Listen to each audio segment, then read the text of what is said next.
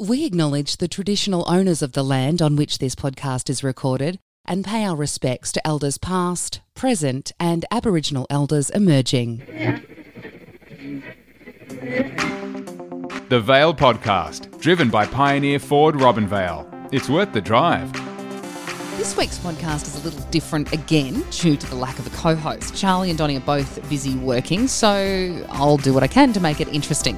I had a chat to Ali Cupper for an update on easing of border restrictions, being able to use the river, go camping, go on staycations.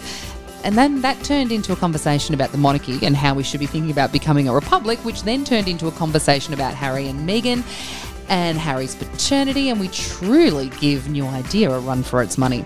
Then we let you in on Nathan Burke's conversation we had last week on the R U OK live stream, which was such an interesting chat. And he's a really big supporter of the 42K project, which is awesome. But first, news with Ali.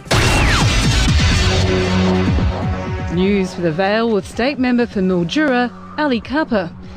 Not with me, Nova 100's Nicole Gunn from Coronavirus Central of Melbourne, but these podcasters from Robinvale. Oh, that's my my old friend Nicole Gunn from Melbourne's Nova 100.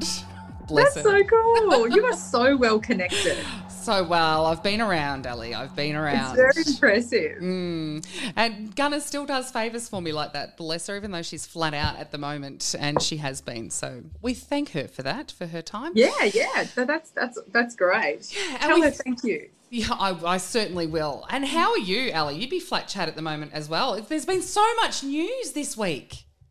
I know it's it's been it's been so good. It's I mean, and especially like so on Tuesday, you know, that was the return of the hospital, Mm. um, which was just amazing. You know, the- it was just such a special event. Um, and and so you know there was a real buzz around town because of that. And we, we you know and, and also i want to make it clear this is not just a, a, a very mildura centric win. This is a win for the broader region as well um, including specifically the Mallee Track and robinvale Mm. um, because because Mildura based hospital with a much more um, outward public focus rather than an inward bottom line focus is going to be far more um, and, and in fact Terry um, Terry Welch the new CEO said this in his comments um, at the official little ceremony um, that, that that connecting with and supporting Robinvale and Track is going to be one of the core jobs and, and projects of, of um, the incoming board.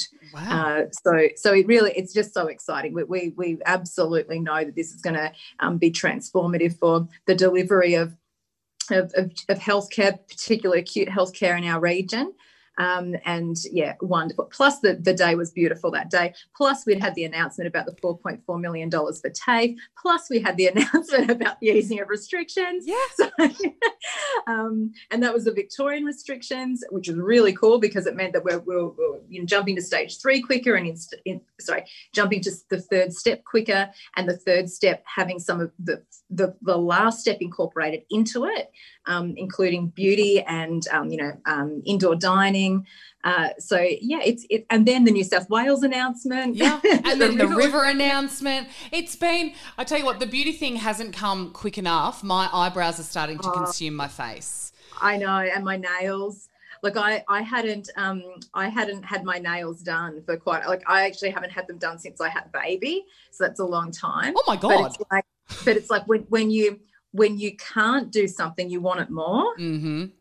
So so that was when I was like, I, I need to get my nails done, and, and and that is going to be the first thing I do. What nails? Going to sip our local um, bar just around the corner for a drink, and taking Jed to the playground. Oh, oh my gosh. You just said sip, and all I can think about is unicorn martinis now. Oh yeah, well, well, Jade. Next time you're in town, I'm in town on Saturday. I'm in town on Saturday morning. Can I can I have one for breakfast? Well, you know, these are unprecedented times. Oh, they are unprecedented times, but it's so it's been so good to have some some good news. And when you talk about having your nails done, I haven't had mine done. Oh God, I, I, I don't even know. I'm not I'm not one to sit still for long enough to have my nails done. But I did look at my toenails yesterday when it was 28 degrees and I couldn't wear um, closed-toed shoes without being uncomfortable and thought, oh, gee whiz, I really do need a pedicure. So thank goodness, like all this stuff. And it, it, it seems to, as soon as this was announced, it was like immediately everyone's mood shifted. Everyone was up and about, and everyone had a smile on their face, and it it couldn't have. I mean, it could have come six months ago. Let's face it, but um, or six weeks ago. But now things just seem to have lifted a little bit. So it's so I know. good. It, it's so good to be reporting on something positive this week. Yes, I that's it. Um, and and uh, you know, so I, I absolutely agree with all of that. And um, you know, it's it's. I'm hoping that one of the positive legacies out of all of this ordeal is that we will realise that in or appreciate more that that it's it's the little things in life that are the big things Mm. you know and and it's those little things that you just otherwise just don't think about you know just sort of walking through your little local shopping precinct and seeing people chatting in the streets you know and having um you know because there's tables and chairs sort of laid out and you've got people sitting around and just that um you know that that ability to have a friend over or Yeah. you know just li- little these little things that you know they don't feel that big at the time but that they are what makes life worth living Well, that's it. And you have them taken away, and all of a sudden you realize how much you've taken them for granted. So I think having a drink Yeah. with friends or just sitting down to have a coffee at a cafe is such a big thing now. And I've just been to Loft to have lunch because I can. So Because you can, yeah, Yeah. That, that's it. It's just um, it's it's so so hopefully you know I mean it, it's it's that idea of you don't want to waste a crisis, and as terrible as it's been, um, that that's something I hope that that we can cling to. That we're going to come out of this a little bit wiser. Mm. Now, Mm. talk us through. So the river has opened up. I saw your live video on Facebook. So Yeah. we still need permits, though, don't we? Yes. So so the river the river now is a think of it this way the, the river is is part of the border bubble so Yeah. the cross border zone um, what what I my interpretation at this point, and this is all subject to the New South Wales Public Health Order, which I, I haven't read yet. Um, that's if it's even out, I'm not sure. But my interpretation is this: that um, that you know the old C permit Mm. that we had for five minutes, and it actually worked pretty well, but then they took it away from us. Yeah. Um, yeah, that one. where, um, where provided you live in the cross border zone and you're going to somewhere else in the cross border zone, you can crisscross as many times as you like. And it doesn't matter what the purpose is, all that matters is the location, right? And that it includes the river. Yeah. So, so that's great. The, the thing that um, is uh, that we're working through at the moment, um, because it has caused some disappointment, is for like our river based tourism operators. Um, because what they're saying is the frustration is now that, you know, in regional Victoria, you can travel where you want. So, Mm. so there's going to be Victorian tourists sort of coming to Mildura, let's, or regional Victorian tourists coming to Mildura. So that's good. But because the because they are not border residents, and they don't can't get that permit. They can't get on the they boat. can't get the, that's right. So so I know it, it's so so that what we're doing at the moment is we're working on that to Mm. try and see if there can be some special exemptions or something along those lines. But for tourism operators who are saying, look, we're not going to park on the New South Wales side. Mm. You know, all, all we're going to do is is go for a little bit of a peruse and then come back. So pick them up on Vic, in Victoria, drop them off at Victoria, Yep. stay in Victoria all the time. Can, can that be an exemption, the basis for an exemption? And so that's sort of what we're working on now. Um, but the other thing we're saying to people in the meantime is we've got school holidays coming up. Be a tourist in your own town. Yes. You know, if it was ever, um, in, you know, it's, it has never been more important for us to do that because then that can help to make up for, you know, that frustrating, um, yeah, uh, uh, rule Mm. that that may otherwise limit the value of of this, you know, easing of restrictions for those operators. Yeah, and it, it will it'll certainly help all of those businesses that have suffered so much and they really have particularly tourism operators and they'll continue to do, to do so until you know tourism can open back up to the much much wider Australian and international markets, and that will be a long Yeah. time away, I would imagine. But they Yeah. have suffered a lot. So, doing things like going for a paddle steamer ride or going to Mungo or just having a staycation, like booking an indulgent apartment or booking a room at the at the Robinvale Bridge Motel and just having beers around the pool and things So like that. You know, even something like that because we haven't been able to go anywhere now. I've even Mm-hmm. considered just booking a, a, motel, a motel room at the bridge just to sit around the pool and especially now the weather's nice. Why wouldn't you?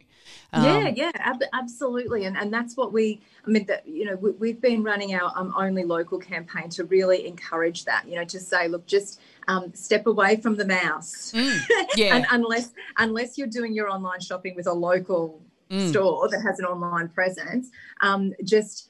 Uh, don't you know m- make sure that if you need something you go in fact i wanted to get like i, I bought a i'm one of those people where i buy a, something relatively inexpensive like a lamp and then use that to justify like oh now i need somewhere to put the lamp must pay $2000 for a sideboard you know what i mean well, I don't. Well, yeah, I kind of do. Yeah, yeah. yeah for, for one lamp that costs like 60 bucks Yeah, but then that's i got right. you know anyway so um i went to i went to a furniture shop today and, and said to them look um because there was nothing really that that was going to suit this part of my house.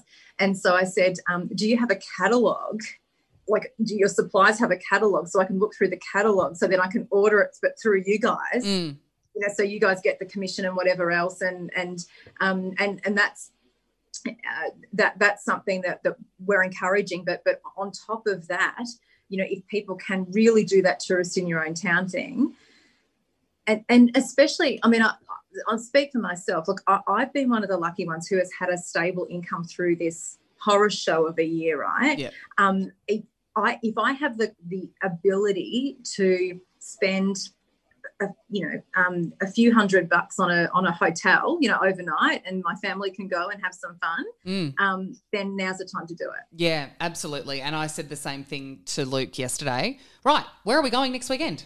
Let's pick somewhere. Maybe somewhere we haven't even been, or let's just go and spend the weekend in Mildura, or yeah just for that. But then when I heard that the river was open and we could go in the river again, let's get the caravan and the boat out and go camping.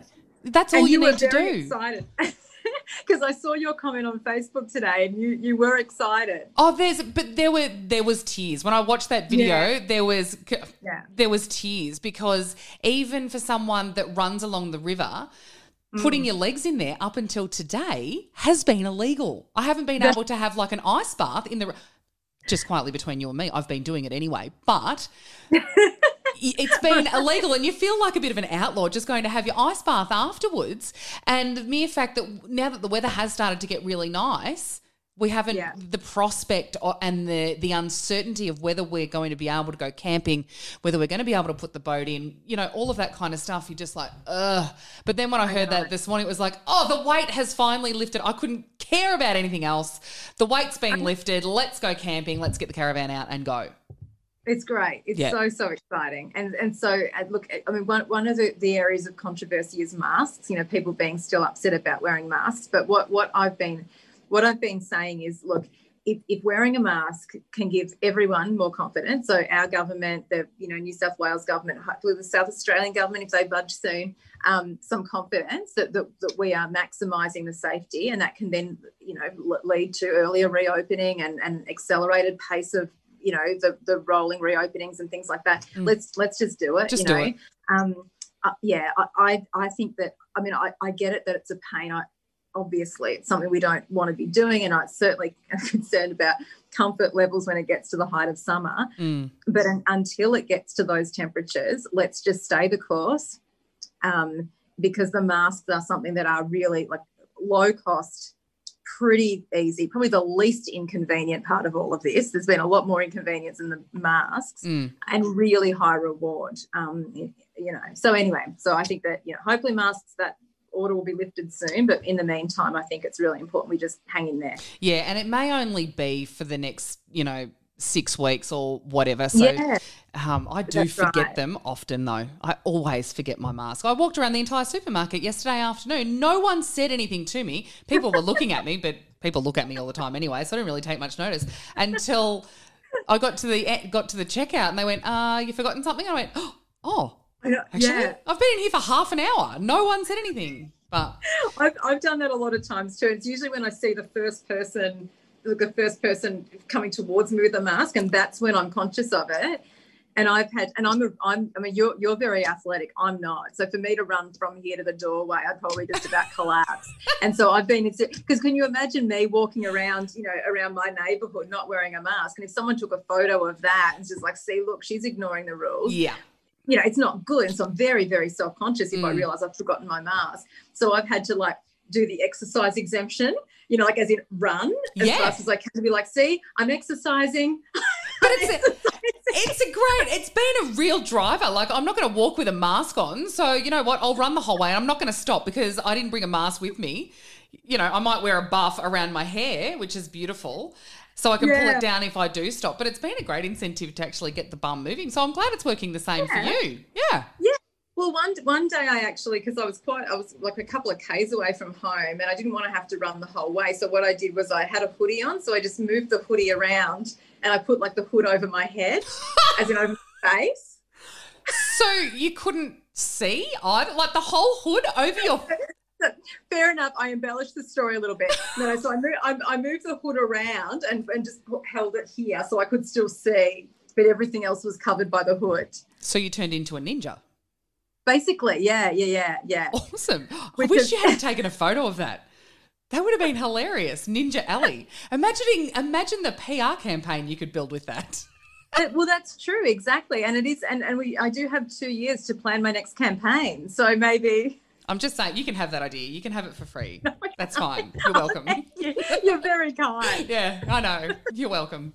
Um, you might be having a council election coming up too, Jade. well, so, we do, yes. You know, and don't, don't be actually, giving away those good ideas too easily. No, I, I don't think I could get away with being a ninja. I'm not built to be a ninja. Ninjas are small and nimble and agile, and I am not. But nominations do open for council elections today, and Mildura looks like it's going to be really competitive.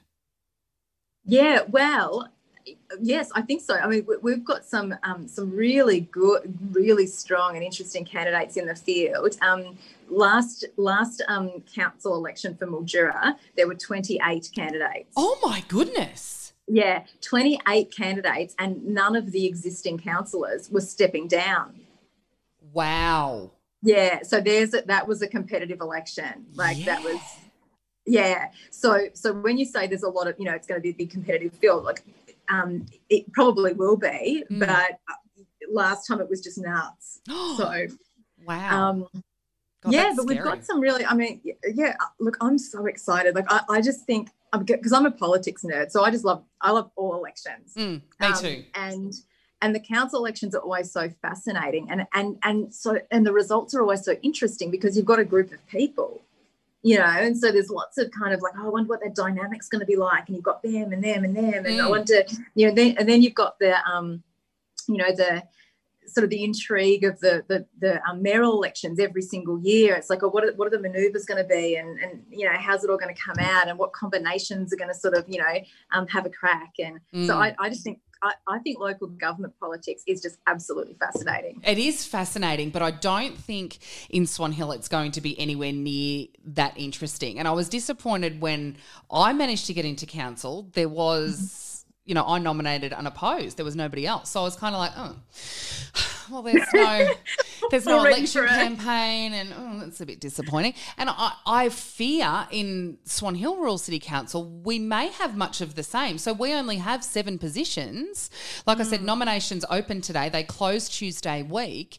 So Yeah. and now with all the mandatory training and the new Local Government Act and the new Minister for Local Government and all those changes that have been made, I don't think the Swan Hill one's going to be as interesting. I mean, I hope it is. I hope there's a lot of people Yeah. that want to put their hand up, but Yeah. so far it's all been very, very quiet. Unlike the Mildura, because I'm watching all of these different candidates pop up on Facebook, and I'm like, great, this is amazing. And I've done my Facebook, and I'm like, well, nobody else is really doing this for us yet, and I'm not competing against Yeah. anyone. So anyway, No, well, look, I mean, I you've got a different system too because you've got that ward system. we don't now. oh, no, oh, actually, you No, don't we anymore, don't. do you? No, we're unsubdivided now. This is what I mean. So at least I'll get a little bit of a fight. Oh.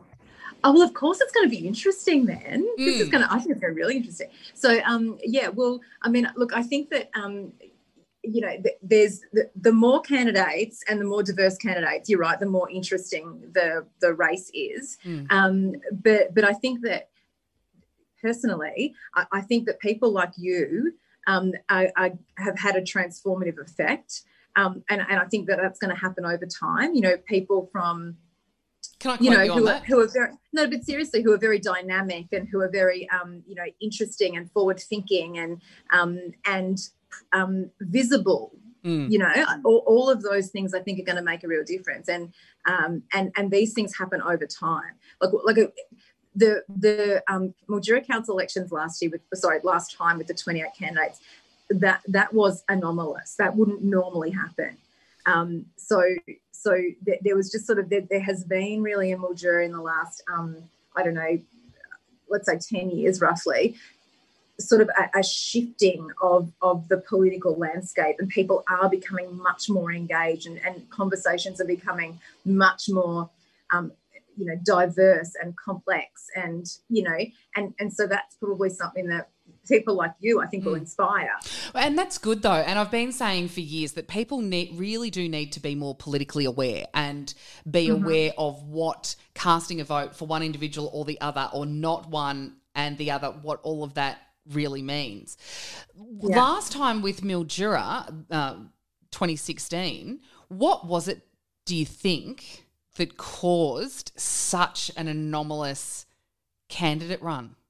I don't know. I, I, I, still I still don't really know. Other than I think I think um, maybe social media. Like that's the only thing that maybe springs to my mind, and that alone doesn't explain it. But yeah. but perhaps the fact that um, you know uh, th- there there was a lot of talk at, um, in probably every council, particularly in Mildura, the last time about rates you know, the issue of rates. That was a really hot topic mm. um, with a lot of different voices and ideas in that, you know. So, so whether, and, and that was, you know, we had the creation of our Ratepayers Association, and there was some quite, you know, um, quite heated politics going on. So whether that sort of explains some of it, I'm not sure. Mm. Um, but look, I think that uh, you know, that that is what that that should be the natural state of things in local government, you know, because local government is the tier of government that's closest to the people. Um, you know, I had a friend who was in federal politics and he was an MP in, in Metro Melbourne, and he would it was um, he would do um, door knocking all the time. He was really like that direct face to face contact all the time, not just in campaign time, but all the time. Wow! And, and he door knocking his electorate and say, you know, what are the issues? And he said ninety percent of the the issues people had were local government not really? even not state government, not federal government. Ninety yeah. percent at least was all about local government because they are that they are the issues that people engage with most frequently on a day to day basis. Yeah. Um, so it should be hotly contested. You know, it, it should be. Um, uh, but but again, like I mean, I've seen you. You know, you and Charlie. I forget what the discussion was one day, but I, I was there and just kind of like like almost just observing you and Charlie and Donny like having this bloodbath argument. Would have been over Daniel Andrews, probably. but, it, but, but, it was great because it's like this is a contest of ideas. Yeah. Yeah. And for a long time, particularly, and I can only speak for my own community, but for a long time, it didn't feel like it was okay to have a genuine contest of ideas. You know, at the time, we only had one newspaper mm. um, and, you know, like an hour, you know, news bulletin. It was very much a, there was a lot of groupthink. Mm you know, and and um, and and and the conversation was dominated by one political party and one political ideology and one, you know, kind of a political class almost in our community. Yeah. Um, and and often the same people were on all the different statutory boards, and the same people were, you know, at the, you know, so it, it was it was all it felt more like a closed shop. Mm. Um, whereas over time, probably partly because of social media and because of like a you know the diversity of, of platforms for conversations that has shifted. And i think that's what the Vale's doing mm. you know providing that and actually like show you know modeling that just saying here we all are. We're all at each other. There's no group think here. We all have very different opinions and and we're great mates, Mm. but it's good to be able to share those ideas. Well, that's it. And it's, you know, everyone does have an opinion. Everyone's entitled to an opinion. And Mm. as long as you can discuss them and have those conversations in a respectful way, why shouldn't you? Yeah. And why shouldn't Yeah, you have them publicly to share those ideas? That's absolutely right. That's Yeah. so true. Um, and and and I think I mean I am a democracy nerd. I think that democracy is a a gift, Yeah, and so we should use it. it is. And it's something we shouldn't take for granted. Let me ask you this then, Ali. Hmm. How do you feel about the monarchy? Are you a monarchist or an Australian Republican? Well, I'm a I'm a Republican. Yeah. Great. Good answer. Pa- partly just because I just I just don't get monarchies. Mm-hmm. Like I don't I don't get it. It's like we have this family who uh, they all they all just um like they're just people. Mm-hmm. What what what's the big deal? Like and and also I know I have a problem with and I think this is fundamentally anti-democratic. Um, you know, um, be, being elevated and having certain status and certain stuff based on who you're born to. hmm Like I, I, I, democracy, one of the, the cornerstones of democracy is about merit. You know, to me, hmm and and the thing that that I don't, the thing that blows my mind more than anything else is the fact that like people in, let's say, England, kind of that anyone would consent to their tax dollars going towards one person's wedding dress. Yeah. Yeah. Correct. When- Thank you. When, when, those people have colonized just about every part of the world, so they've got a lot of wealth, they can afford the dress themselves. yep. And colonized in not a great way. Looking back, let's be No, no. So I, I just don't get it, and I, and I know there's probably like a maybe a romance to it. You know, like when you're a little girl, you get to, oh, would it be wonderful to be a princess, and so maybe people just love castles and kingdoms and all that sort of stuff. But but it's all just. Um, it, it's it's all just a facade. They're Mm. just a normal family. Yeah, I agree. You I know, couldn't agree with you more. And I, I, I've been asking the question for the last couple of years. Do you think it's time for another referendum? Do you think we need to, or leave it another five years? Yeah, I mean, th- th- and this is one of the things about the royal family, I think. I mean, they, they sort of, once upon a time, you know, royalty was based on this um, very elitist class system where they were considered better than everybody else and they considered themselves better than everybody else. Um, sorry, my phone's about to run out of battery. I'll just plug it in. now, now, what they've done is it's been this interesting pivot because I think it was sort of understood that, look, you know, in this day and age, people aren't going to your average person isn't going to go, oh yeah, you are so much better than me, and your kids are so much better than my kids. So therefore, I'm going to like happily defer to you and bow and scrape. Mm. So what they've done to, I think, remain relevant, and it's quite clever, but also a bit sneaky, is they've made it all about charity now. hmm You know, ch- charity and celebrity, and it's it's more that sort of vein, you know, than than the the kings and the queens and the elitism, and and we're better than you, and so you need to kiss our feet, you know, because so. It, it's a, it's a clever maneuver to remain relevant in a modern world, but but still, I, I think the whole thing is a con job. Yeah, I just don't think the monarchy is relevant to us. Like we're old enough to look after ourselves by now. I think it's really time for a rethink. And and and I've heard people say, "Oh, but the Queen's such a nice lady." It's like, yeah, but so is my nan. yeah, exactly. You know, like you know, li- literally, who died and made you king, Elizabeth? yeah, well, you know. her father. That's Well, yeah, okay, all right. it's a bad argument. Yeah. but, um, but, you know, and that's the other funny thing about it. The, the only reason you know we've got Queen Elizabeth and whatever is because one of the pre the, uh, the uncle or whatever decided that he was going to divorce and get married to somebody else, and so but, and he abdicated the throne. Otherwise, William and Harry and those people, they'd all be just like Yeah, no one. They'd be- fringe aristocrats at this point. That's at right. best. Yeah, they'd be still Um, Mountbatten. Yeah, aristocrats, and that would be that would be it That's when you have a look at. I mean, the history's fascinating. I'm a history nerd, so the history of it's fascinating. Mm. And reading through the palace letters that were released earlier this year, So excited about that. I was so excited because I thought, Yeah. right, this will be this will be the catalyst. I know that the Queen knew, and I was absolutely certain that she knew, and she played a part, and I still think she did, by the way. But it's it's gone. It's they've gone about in a much more covert way after reading them. Wasn't it sort of like she knew, but she just didn't care enough? Correct. Exactly. She Yeah, knew. I mean- she didn't give the direction, but she knew. She knew, and her people knew. So when they came out, I thought, right, there'll be a letter here that says, "Yep, go and do this," and we can go. Oh, "Oh, The monarchy, the monarchy's having something to do with our political system, and we need to we need to hold a referendum, and we need to become a republic now. And that didn't happen, so I was kind of disappointed about that. But Yeah. um, But but but I but I think in some ways it does still it, it's still like I mean either it was going to show that they were meddling in our democratic processes or it was going to show that they're just so disinterested that they wouldn't or they're so irrelevant that they wouldn't. yeah, So either way, like it sort of confirms the um I think the the argument for um yeah just sorry my phone's doing weird things. But it sort of confirms the argument for for you know moving on. well, yeah, exactly. And it was very much column B. She just didn't care. Yeah, no, no, she, you know, they, they, they wouldn't care. And No. things like, you know, Prince Charles comes over. This was probably, I don't know, 10 or 15 years ago now, but I'll never forget it. Prince Charles came over and, and we, our taxpayers, we hmm paid $6 million for him to be here for six days. Yeah, yeah. To And you do just what? hear it's like, oh my god, really? Mhm, You know, just mhm. uh, anyway. And that's why I think all of this. I'm I'm a bit of a Harry and Meghan fan. I am too, but for completely different reasons. I'm a bit of a Harry fan because he's he seems to be a bit anti monarchy as well. No, but that's what I'm saying. Yeah, yeah. I love the the rebel side of Yeah. them. Like, I, I absolutely agree. Harry's just like, yeah, nah. I, I think that probably he gets it. It's all a bit ridiculous too.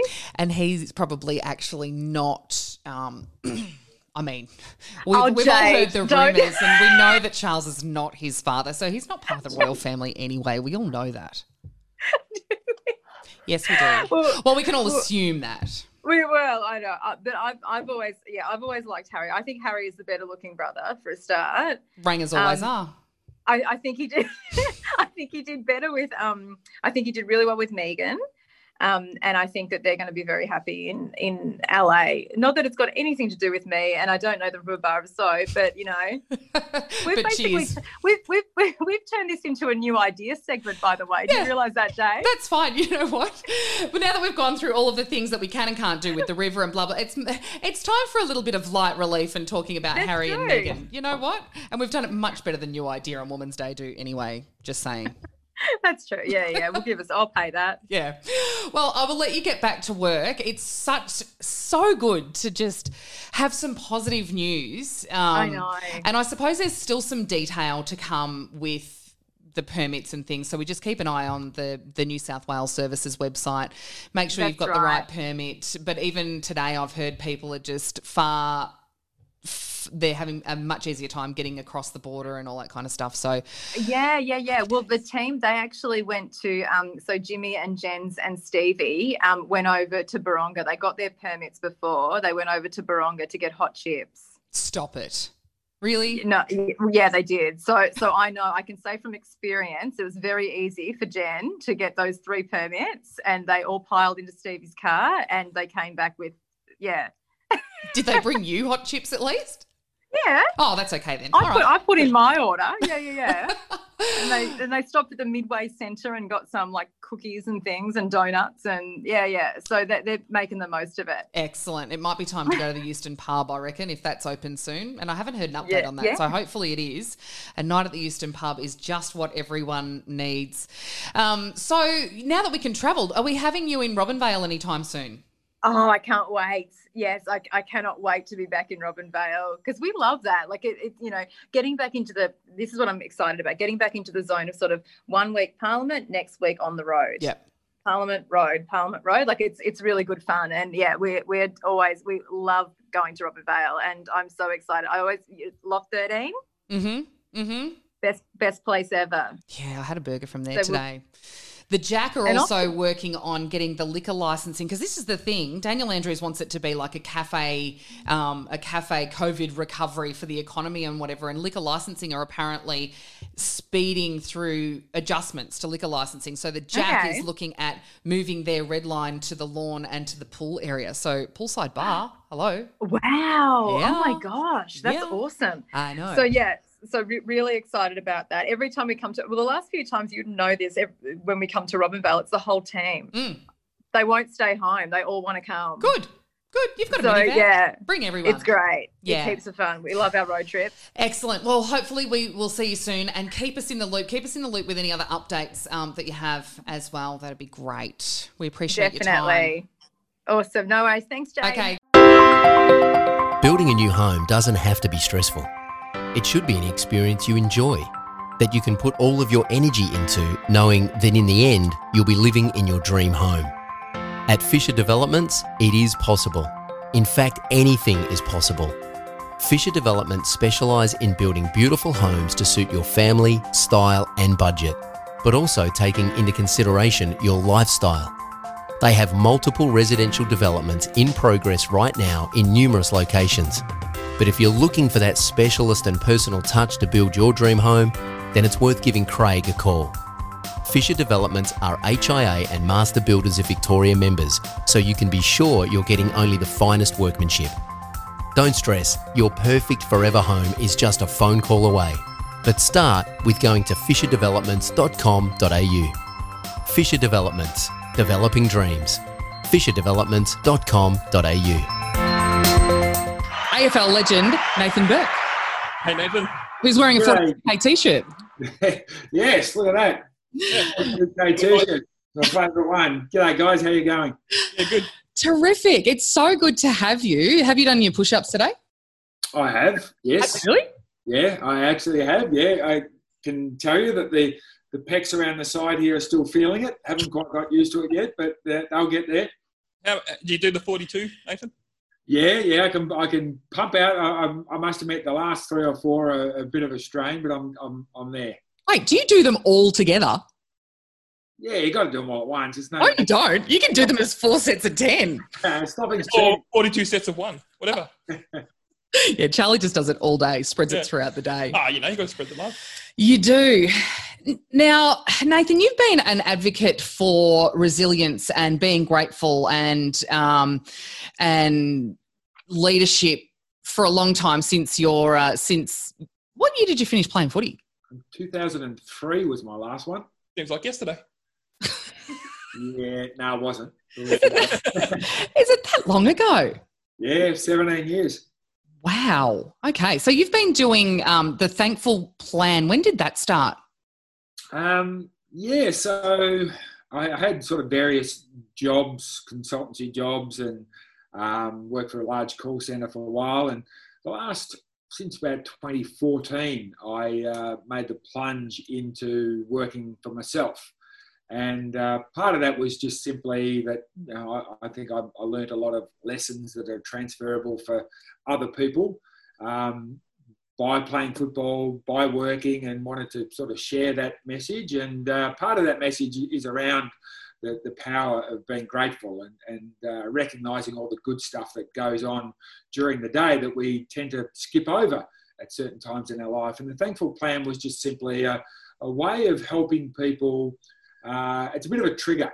So each day we, we post a, a quote or a photo, and as it pops up in your Facebook feed, well, then it's just a time for you to stop and say, okay, what good stuff happened today? Mm. Not every day is a great day, but something good happens every day. And we need to be able to stop and see that. So it's just a bit of a, a trigger point reminder for people to stop and say, you know what? Most of my day was pretty crappy, but you know what? There, there was a time there where I was outside, the sun was warm, there was no clouds in the sky, and it was just a bit of peace for half an hour.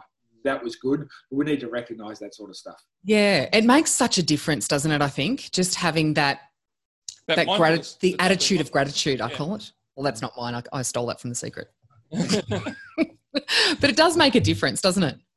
Absolutely, and you know, there's there's not only just that effect right there and then, but um, the, without getting sort of too technical, the, the part of our brain that helps us focus on certain areas of the reticular activating system and its sleep wake transitions and other things.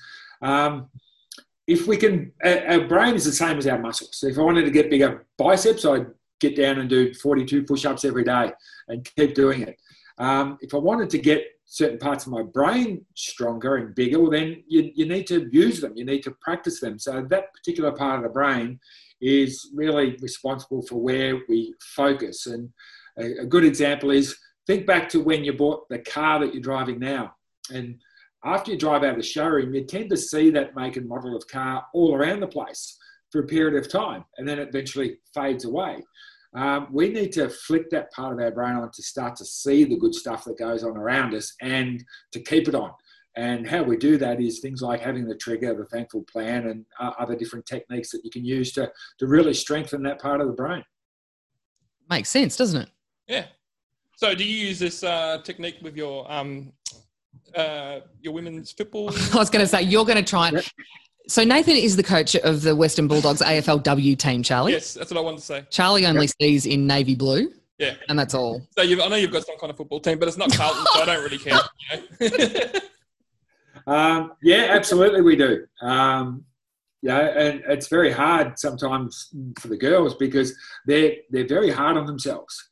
And if you ask them after the game, how'd you go? They're more likely to tell you the, the five times they stuffed up than the five things that they did really well. That's just generally where their mind goes naturally.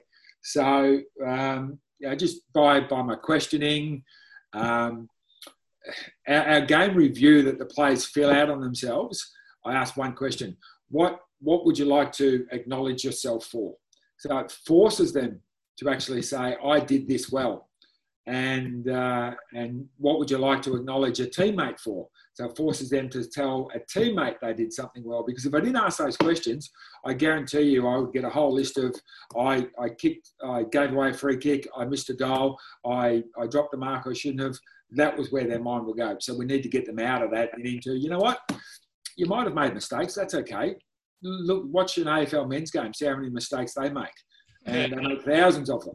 So you're, you're a part-time footballer. You shouldn't be hard on yourself when you make a mistake as well. Hmm. They make a lot more mistakes now than they did in your day, though, don't they, Nathan? Uh, absolutely. Hmm. Hmm. I'm not even going to. I'm not going to uh, talk football today. Donny's not here. There's got to be a funny one. Like if someone asked me after a game of footy, yeah, what's the best thing? Oh, no. I'd say something like, I don't know, I caught the water bottle really well. You Had any probably- of those? Uh, any of those kind of ones? But you probably didn't. Let's be honest. Probably wouldn't. Uh, most of the girls, some of them actually say, I can't think of anything. And Oh, really? I, I, I, I refuse to actually do their review until they can actually come back with something that they did well. Wow. So you do a lot of other stuff too. You've got an ebook on uh, on your website called Sports Parenting. Tell us a bit about that. Yeah, it was, that's basically just came out from a, um, uh, an interest, really. I've got three daughters, they're 21, 20, and nearly 18 now. So they're sort of through that young sports age.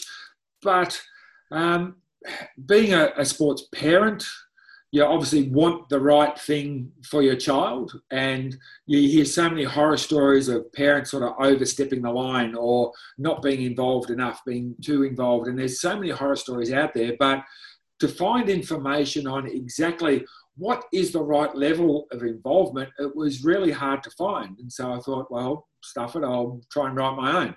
Um, and uh, basically, it's just looking at, I believe every parent wants to do the right thing by their kid. They don't want to sabotage their kid, but we coaches don't tell us. The coaches, a lot of them fall back on the easy answer, which is, you know what, just go away, give me a kid, and come back at the end of training in the game and pick them up. Whereas to me, that's it's wasting so many opportunities to actually be a parent. Because as we know, sport growing up, you've, you've got to learn how to win and how to lose and how to get in the team and, and not be selected in the team and be coachable and have good teamwork skills and follow rules. All those life skills that sport teaches us. As a parent, I'm not going to say, you know what, as much as I like your coach, I'm not going to leave all of that up to you.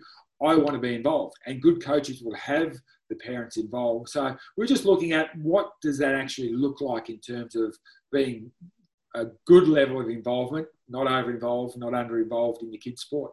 Mm, excellent. I, that should go into every junior footy, netball club, cricket club, tennis club newsletter when they sign up, I reckon. Don't you think? yeah. Hmm. But, oh, What? I was going to say, I could see you being one of those parents. Stop it. My kids are already the best at everything they try, Yeah, so. I don't know what you're talking about. you know, I'm gonna. I want to t- touch on. Oh, can um, we do some? draw? Yeah, yeah, but I'm getting to that. No, this is we- called a segue, Charlie. Um, oh, but I do want to talk to you, Nathan, about um, the CTE diagnosis of Spud Frawley and the importance of wearing a helmet. But we've got heaps of prizes here, as you can see on our Yep. desk, studio desk. It's not quite a studio yet, but we're getting there. Um, we've got a few more prizes to give away, so bear with us. You're not in a hurry, are you? No, no, all good. Great, All right. excellent. We'll do. Uh, what we're going to do? We'll do a hat. 42k hat. Sure. All right. So number three. Oh wait, I Judy haven't. Judy, well done. Judy Norton's won a hat. Charlie looks so chuffed with himself. Uh, this is a uh, just a lovely shout out.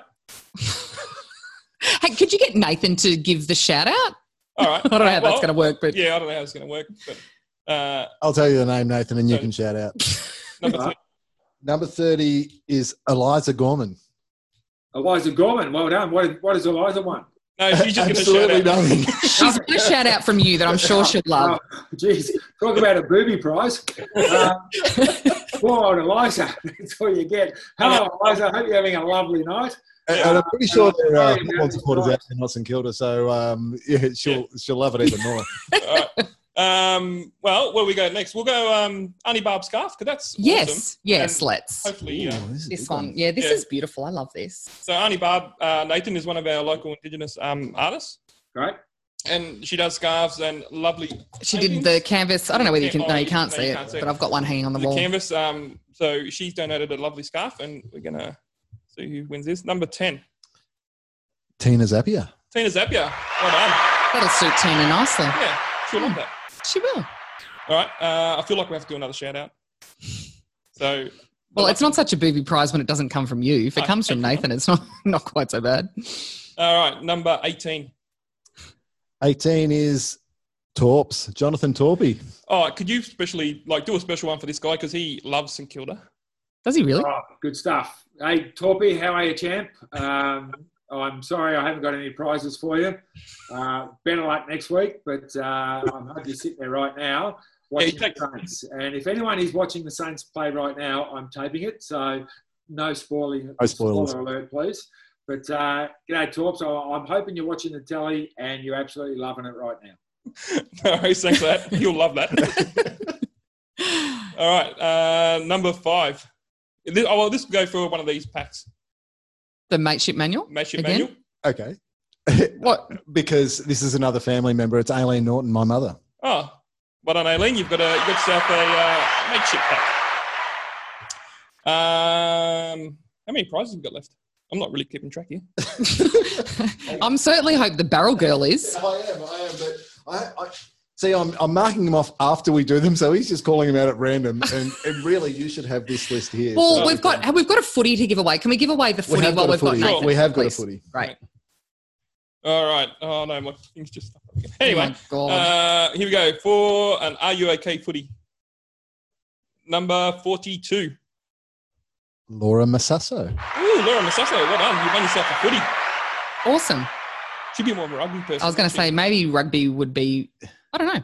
Sorry, Laura, Yeah. but you can use it as a Yeah. rugby ball. Yeah. Well, you know, you can't really. They don't Ah, pass the same. Just keep, Yeah. just keep throwing it. Yeah, you whatever. know, whatever. Um, all right. Last, we'll do another shout out. Okay. All right. so, wait. Oh, wait. wait.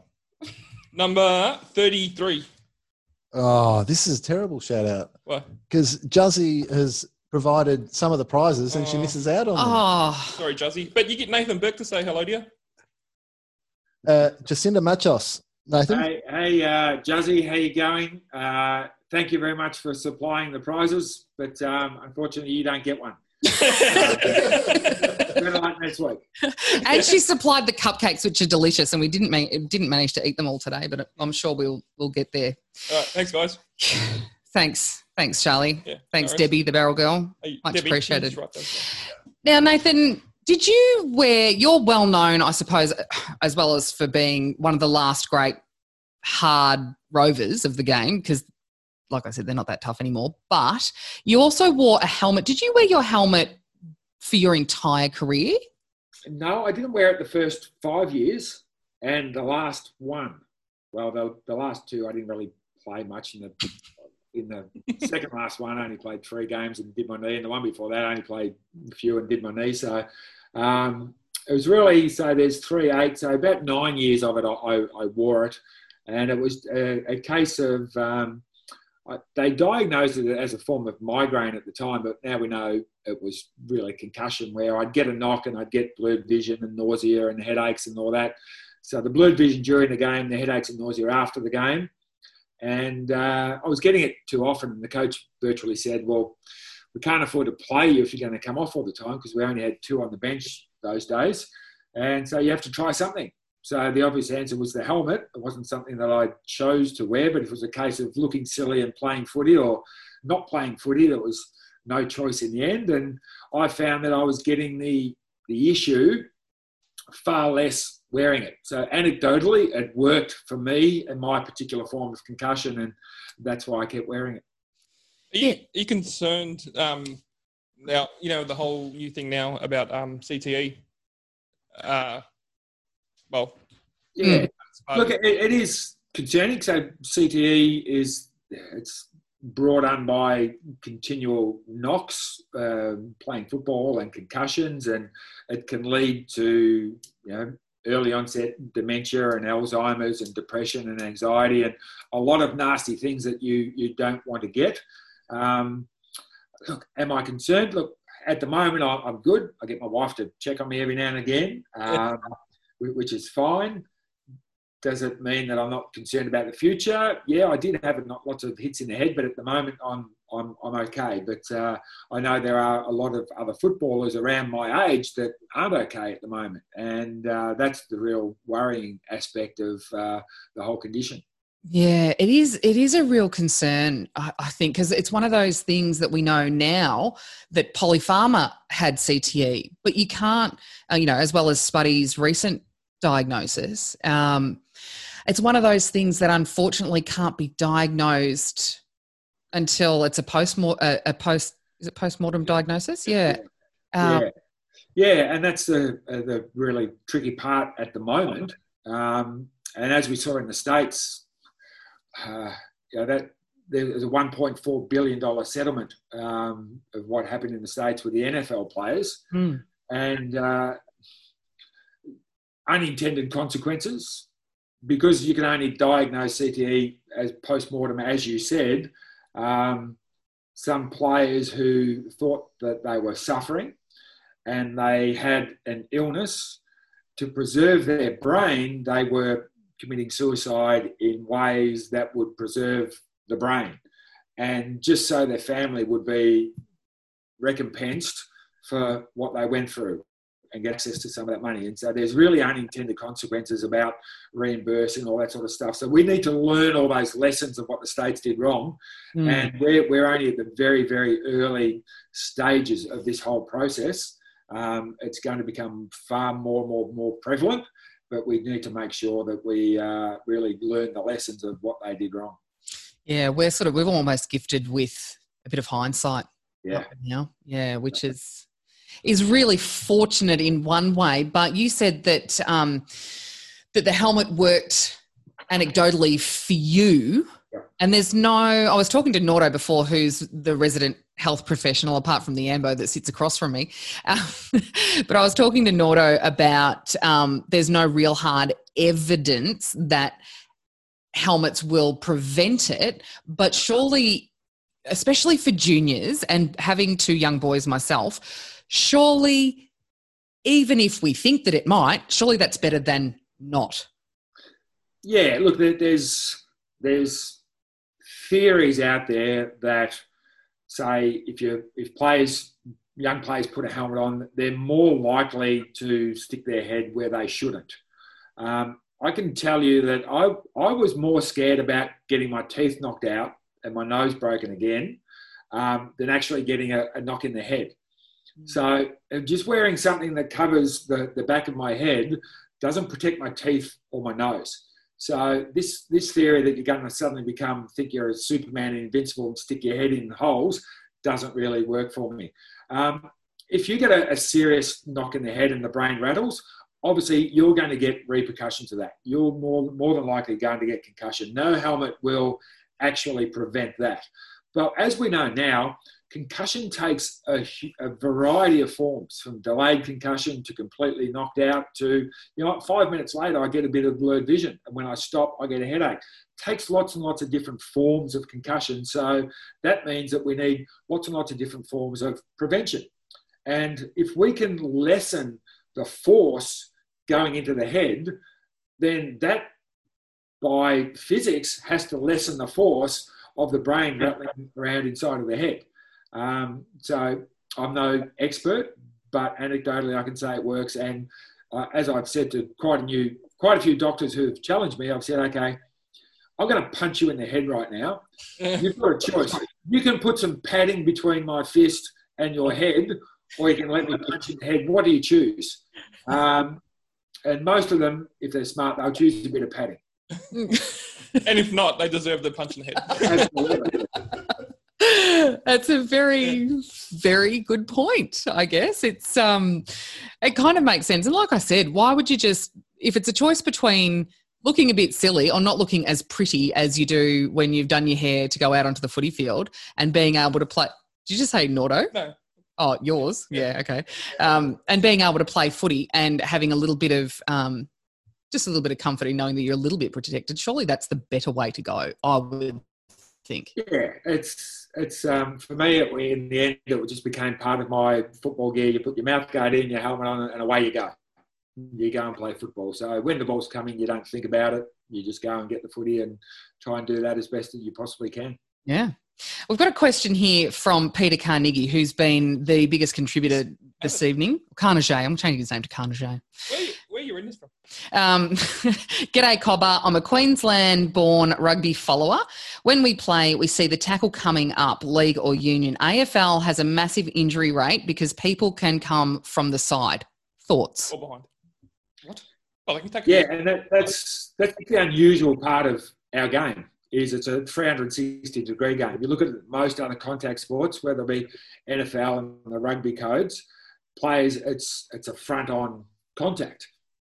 It's just a, a nuance of our game that it's a 360 game. So you can be tackled from any direction. Um, they're, they're making rules uh, around the sling tackles, the type of tackles that are, I think, are, are great rules that uh, really protect the head. We've got the dangerous tackle ruling now that we never used to have. Um, so, as best as possible, we're, we're trying to counter that. But um, yeah, it's just a unique aspect of our game that it's a, a 360 degree contact sport. Mm. And it's not going to change anytime soon, although it is getting more like netball. Can you tell I'm a little bitter with footy at the moment? you know, you know what it is because we. I feel like you know how the last couple of games they've all been over over top of each other. Like there's football every night almost. Mm-hmm. I reckon look forward to the weekend because uh, well, actually, and getting back to the R U OK Day, um, they were talking about uh, in these COVID times to keep in a routine. And the routine of, you know, you work during the week and then on the weekends you watch your football it's kind of been thrown out the window because now we're all at home all the time. And then we're watching football every night and there's no routine. Yeah, but we had we had half the season cut off, so they've got to fit all those games in somewhere. Yeah, I know, but we're just talking about so you, are just breaking up, and I missed the last thirty seconds or so. Hopefully, oh, oh, that was a gold too. Just missed it. Oh. oh no, it wasn't. If you go to here's the website, and I'll put this on um, our website later on. It's nathanburkeconsulting.com. There's um, you can get download that sports parenting ebook, which is only five dollars. There's links to the Thankful Plan. There's one-on-one football coaching. There's all sorts of services in there. You do a lot of keynote speaking. Um, yeah, look, I, I do a variety of, of different things.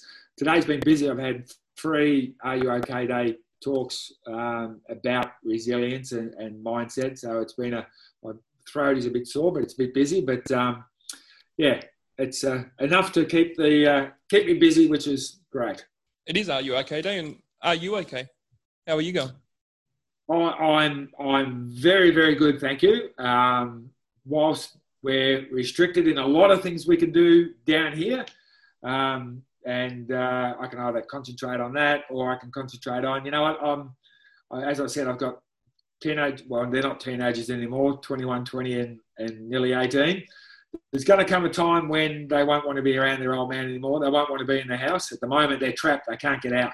so the fact that all five of us are here together, um, you know, I'm going to enjoy that while I can. So uh, whilst there's a lot of things we can't do, there's some things that uh, we can do that we probably can't do down the track. So need to enjoy those while I can. Probably good advice, I think. Nathan, thanks for your time. Are, you gonna, are we going to hear from you on the 42k? Oh, we must thank you for that uh, for that video that you did for the 42k page too, which is uh, phenomenal. Not a problem. I, I, need to do a check-in, so I'll do another one of those, and I'll, I'll shoot it to you. Legend, Nathan. Thank you for uh, for giving us some time tonight. We really appreciate it. No worries, guys. Thanks for listening to the Vale podcast, driven by Pioneer Ford Robinvale. It's worth the drive. Remember to support our sponsors and shop local. Subscribe at thevalepodcast.com.au.